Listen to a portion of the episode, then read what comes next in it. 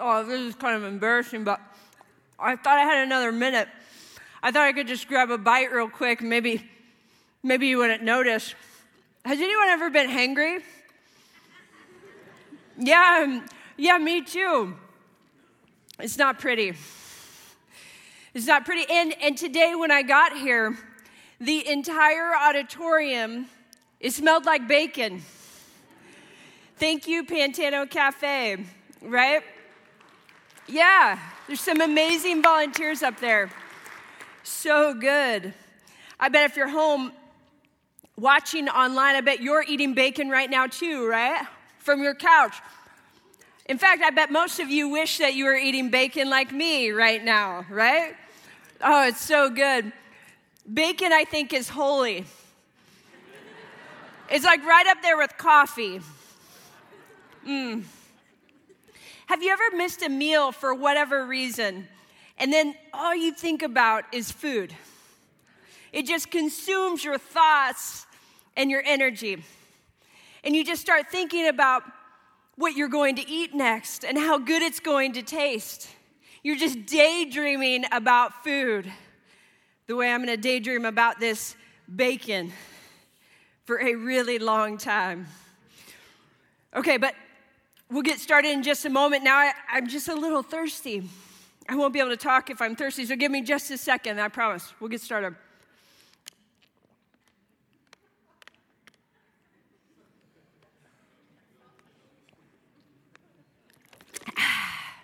Oh, that's good. Okay. All right. Are we ready? Are we ready to get started? Okay. Let's do it. Today we're continuing our series, Playbook, and we're looking at Jesus' most important sermon, the Sermon on the Mount. Specifically, how he introduces the Sermon on the Mount. We call it the Beatitudes. Okay, okay, I'm sorry. I just, this is really good. I just need one more bite. That's it. I promise, and I'll be done. We'll get started. I promise. Mm. Oh, that's good. So good. I'm just so hungry today. I'm so thirsty. And luckily, that is exactly what we're talking about today. Jesus, in his greatest teaching, gave us guidance on what the kingdom of God looks like.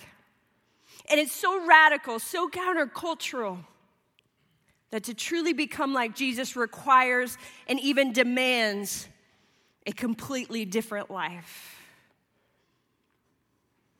The way of Jesus is not easy, and if we are doing it right, it will require everything. And this life, this playbook, this way of Jesus it's detailed in the Beatitudes. And so far, we've covered a lot of ground. You are blessed when you're poor. You are blessed when you mourn. You're blessed when you're meek. And today, we look at the fourth Beatitude Blessed are those who hunger and thirst for righteousness. Not for bacon, but for righteousness.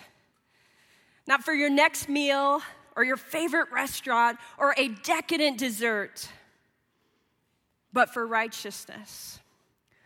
Not for status or success or a loaded bank account, but Jesus says, Blessed are those who hunger and thirst for righteousness.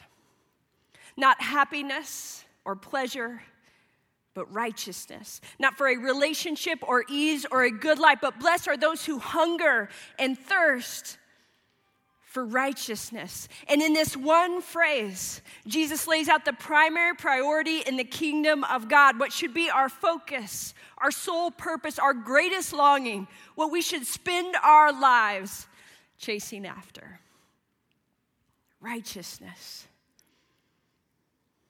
Righteousness. But what is righteousness? I am so glad that you asked. And we're going to spend a lot of time unpacking that today. But her, first, here's how I want to get started. Beyond just my antics, I actually want to invite you to stand with me. If you're home, if you're watching online, please stand. We're going to read these first four Beatitudes together because these are some of the most important words that Jesus ever spoke in his time on earth. And I want us to honor those. So, will you read with me? Blessed are the poor in spirit, for theirs is the kingdom of heaven. Blessed are those who mourn, for they will be comforted.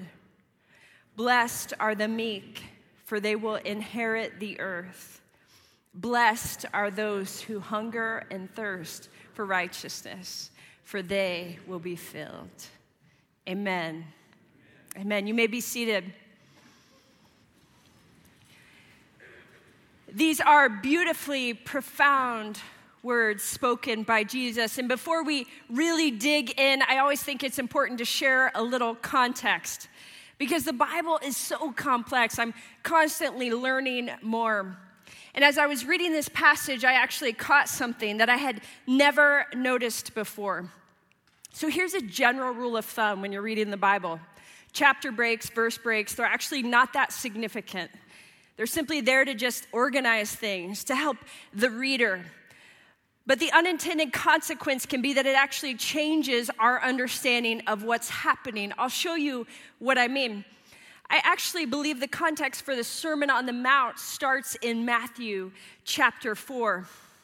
Matthew chapter 4, Jesus calls the first disciples, and then the author says this Jesus went throughout Galilee, teaching in their synagogues, proclaiming the good news of the kingdom, and healing every disease and sickness among the people. News about him spread all over Syria, and people brought to him all who were ill with various diseases those suffering severe pain, the demon possessed, those having seizures, and the paralyzed and he healed them.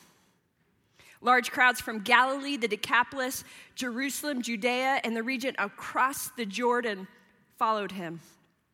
And in the next chapter, Matthew chapter 5, is when Jesus actually launches into the Sermon on the Mount. Here's why I think this is so significant. In Jesus' most important sermon, let's consider for a moment who is in the crowd. Scripture says the crowd is full of people who are sick, people with diseases, people in pain, people who are demon possessed, having seizures, people who are paralyzed. Can you imagine this crowd for just a moment, even if you have to close your eyes to visualize? This crowd of people who have been rejected, abandoned, misfits, outcasts. You know, one of the things that I love about Jesus is that he has zero pretense. This is not some Jewish celebrity crowd. The elitists aren't front and center, there's no hierarchy. And Jesus has this way over and over and over in the Gospels to center those without power, without status, without wealth. It's completely backwards from our cultural values, and it's exactly what the Beatitudes are all about. Matthew 5 starts this way it says, Now when Jesus saw the crowds, remember the crowd that's following him everywhere, he went up on a mountainside and sat down. His disciples came to him, and he began to teach them. And when I read that, I, I, can't help but wonder if Jesus, in teaching his disciples, his followers, his closest friends, is using this crowd as an example. I almost imagine Jesus pointing to this crowd and saying, Blessed are those who mourn. Blessed are those who are meek. Blessed are those who hunger and thirst for righteousness. It's just an incredible way to set up this epic moment. And regardless of all the dynamics we may or may not understand as we read this passage, here's what I'm certain of Jesus is the great equalizer. That his way is not about status or power or wealth. In fact, it's the exact opposite. This is really critical. And if you hear nothing else today, I really want you to hear this because it's that important. So do me a favor, just kind of lean in for just a moment. Because this is so important that you understand this. If you are here today, and you feel like an outsider, like you don't belong, that your past disqualifies you, that the shame that you feel keeps you from being able to experience God's love, I want you to know that that is a lie. It is a lie because here is the truth. Jesus is actually writing an epic story and he is inviting you to be part of it. Not just part of it, you're not on the periphery, you are at the center of the good news and of the gospel. You belong here, you are wanted here, you are valued here in a way that maybe you haven't ever experienced before. That's because the kingdom of God is an upside down kingdom where the last shall be first. That's what the Beatitudes are all about, starting from the reality of who is in the crowd. So if you feel like an outcast, if you feel like you don't belong, if you feel unwanted, Jesus is saying, It's you. It's you I want. It's you I'm calling. It's you I'm inviting. Jesus says, You are blessed. Isn't that beautiful? I love Jesus. A few verses later, he says, Blessed are those who hunger and thirst for righteousness. Let's talk about this idea of hungering and thirsting for something because clearly Jesus isn't speaking of a physical hunger, a literal thirst, but certainly we can understand the metaphor he's using. It's when something becomes consuming when we crave it, it becomes our sole focus, our primary priority, and we become desperate. And if we're serious about following the way of Jesus, our lives must reflect this hunger. Another word for hunger is desire, and joy in the kingdom of God is determined by what we desire. When I think of desire, I think of sports. Many of you know that I am a big sports fan. I shared that a few months ago.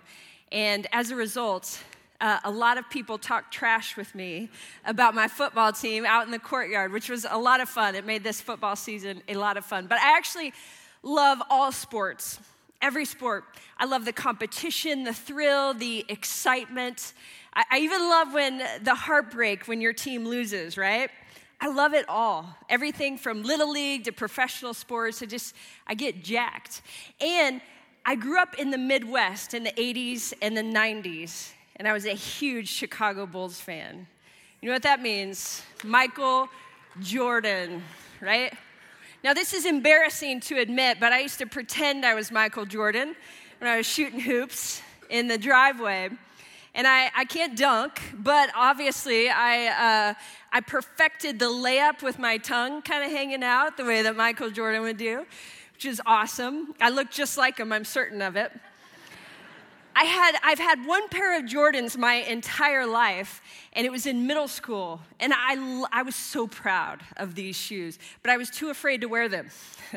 so I would just sit at home and I would shine them and I would clean them and I just set them on the shelf and stare at them and admire them. I loved those shoes so much. I love Michael Jordan. And what I think make Michael, made Michael Jordan so great is he just had this other gear that he could hit. It was just unreal, superhuman. He just refused to be denied. Like the time he put his team on his back and scored 63 points in a playoff game against the Celtics. He just refused to lose. And what separates Jordan from other talented athletes is this hunger to win. It's his focus, his obsession. It's all he thinks about, and this drive is what sets him apart. It drove him to work harder than anybody else. Now, maybe basketball isn't your thing, but is anyone a fan of the Olympics? Anybody? Yeah, uh, the closing ceremonies are tonight, and I'm actually super sad about that because in our house, we have been binging on the Olympics. Even curling, I've become a fan of curling this season. It's been so awesome. But, and, and I love the Olympics. I love uh, how connected I feel to our country, how patriotic. I love the stories of athletes who have overcome to just compete at the highest level. But let's think for a moment about stories that you never hear. My husband has a nephew, his name is Alex, and Alex is a runner. And Alex ran for the University of Texas for four years. And then he signed with Reebok. And this last summer, he ran in the Olympic trials for a shot to run in the Summer Olympics. And he didn't make it, he came up short. And so now starts a four year process. He will train for four years. And the thing that blows my mind is that after four years of intense training, the outcome will often be decided in just a few moments. For some athletes, just a few seconds.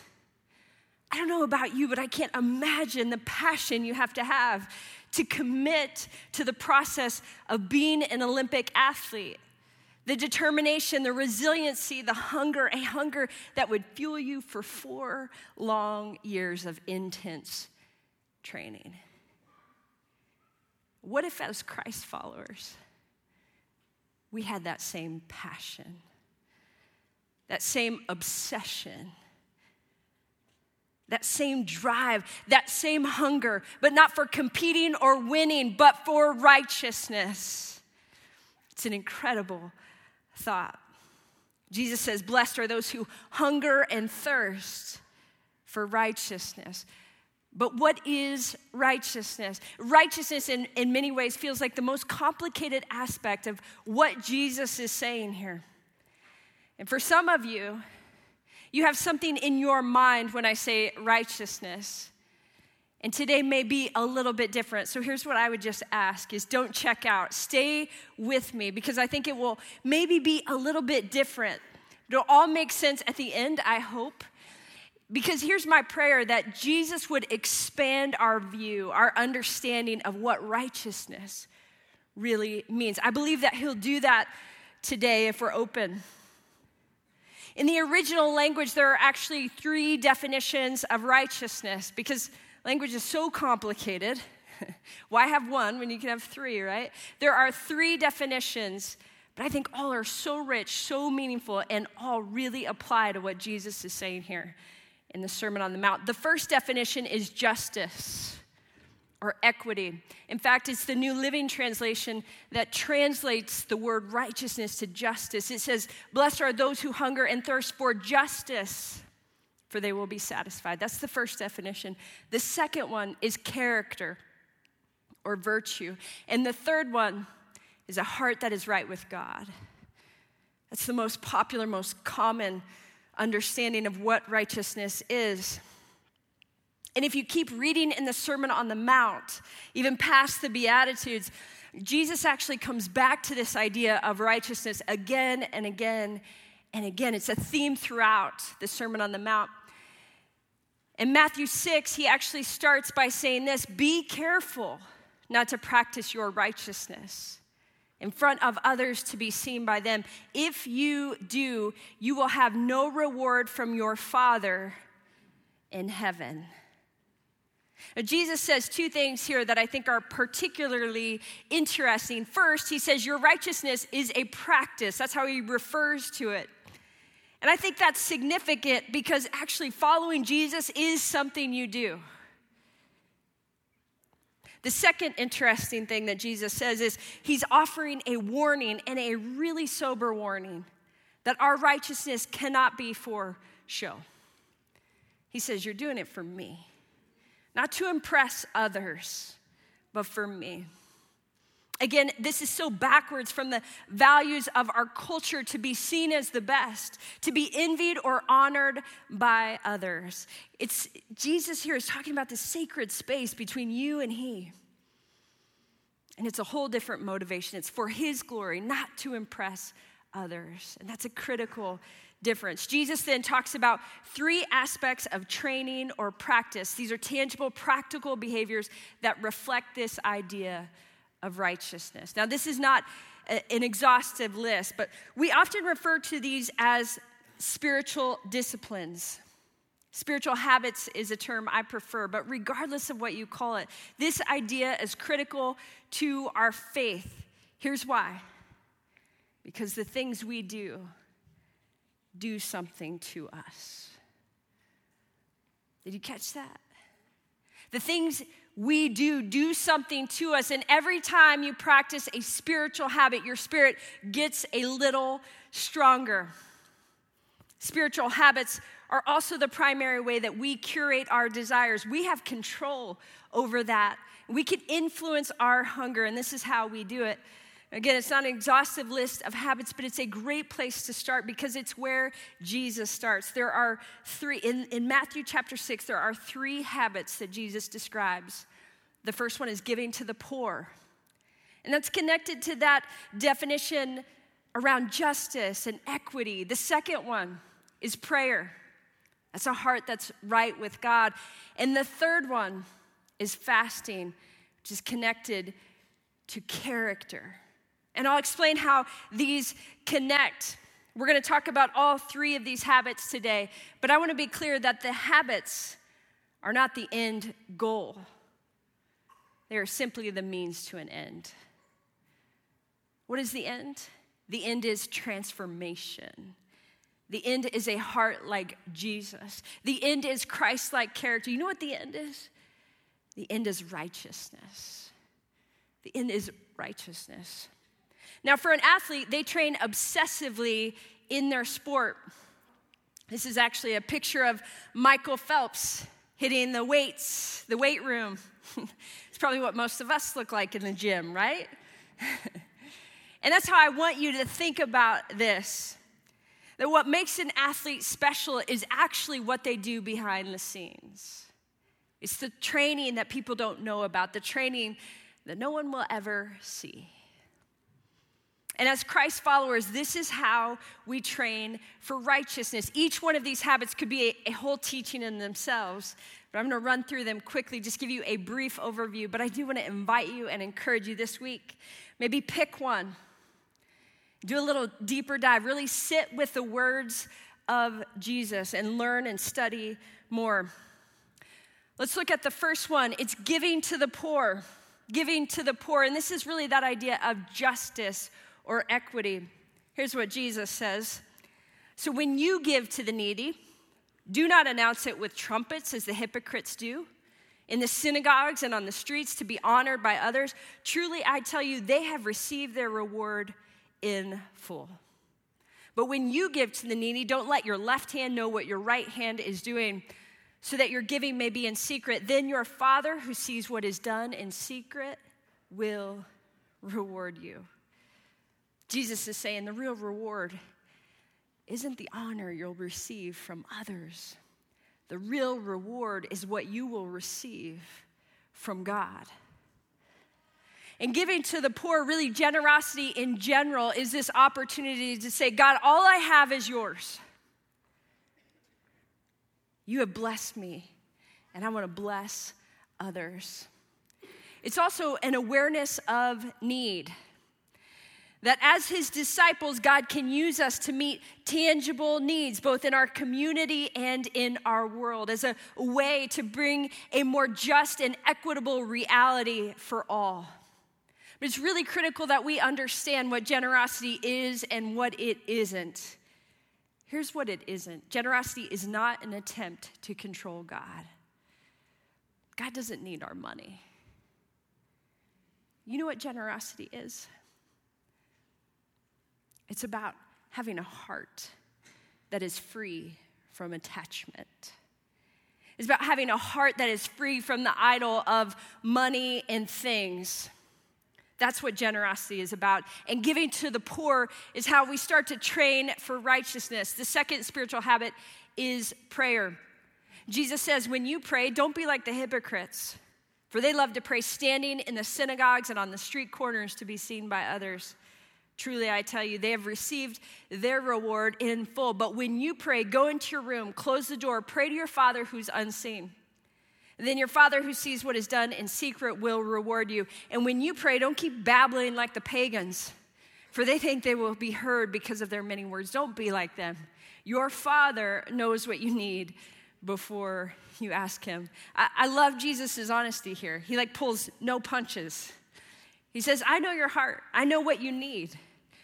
Don't be ridiculous. Don't make a show of it, right? But if you're like me, you've often wondered if God knows our hearts, why do we pray, right? Maybe that doesn't feel like it makes any sense, but here's why prayer transforms us to be more and more like Jesus. It opens the door for the Spirit to speak to our hearts, to bring conviction and truth. And it's in this place that we maintain our connection with God, our heart that is right with God. You see, we can hunger and thirst for the approval of others, but it will always leave you feeling empty.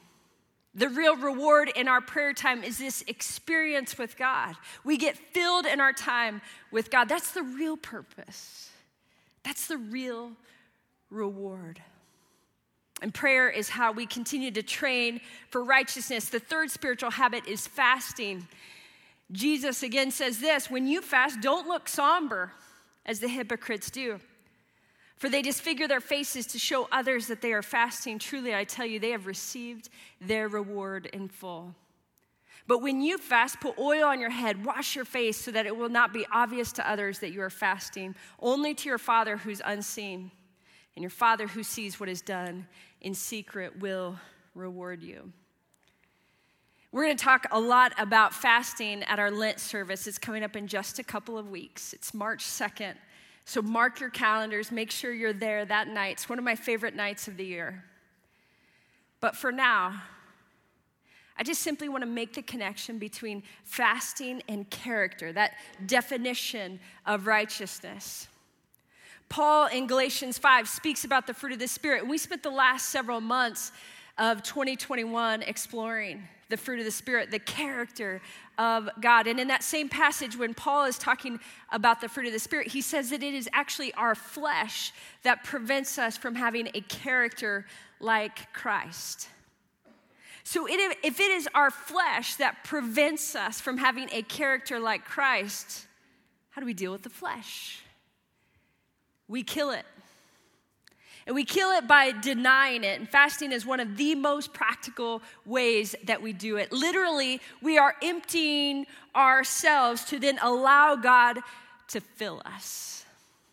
Fasting is how we train for righteousness. So if you're tracking along, I hope you are.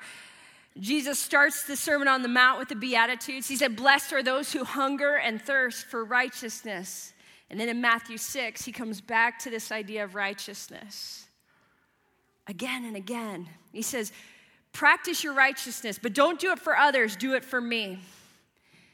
And then he has three spiritual habits giving to the poor, praying, fasting. That's how we train for righteousness. It's also how we curate our desires, our hunger, how we develop this insatiable appetite for Jesus, for more of Him. Glenn said this in week one that each beatitude is both a blessing and a reward. The blessing in this fourth beatitude blessed are those who hunger and thirst for righteousness. What is the reward? For they will be filled. They will be filled.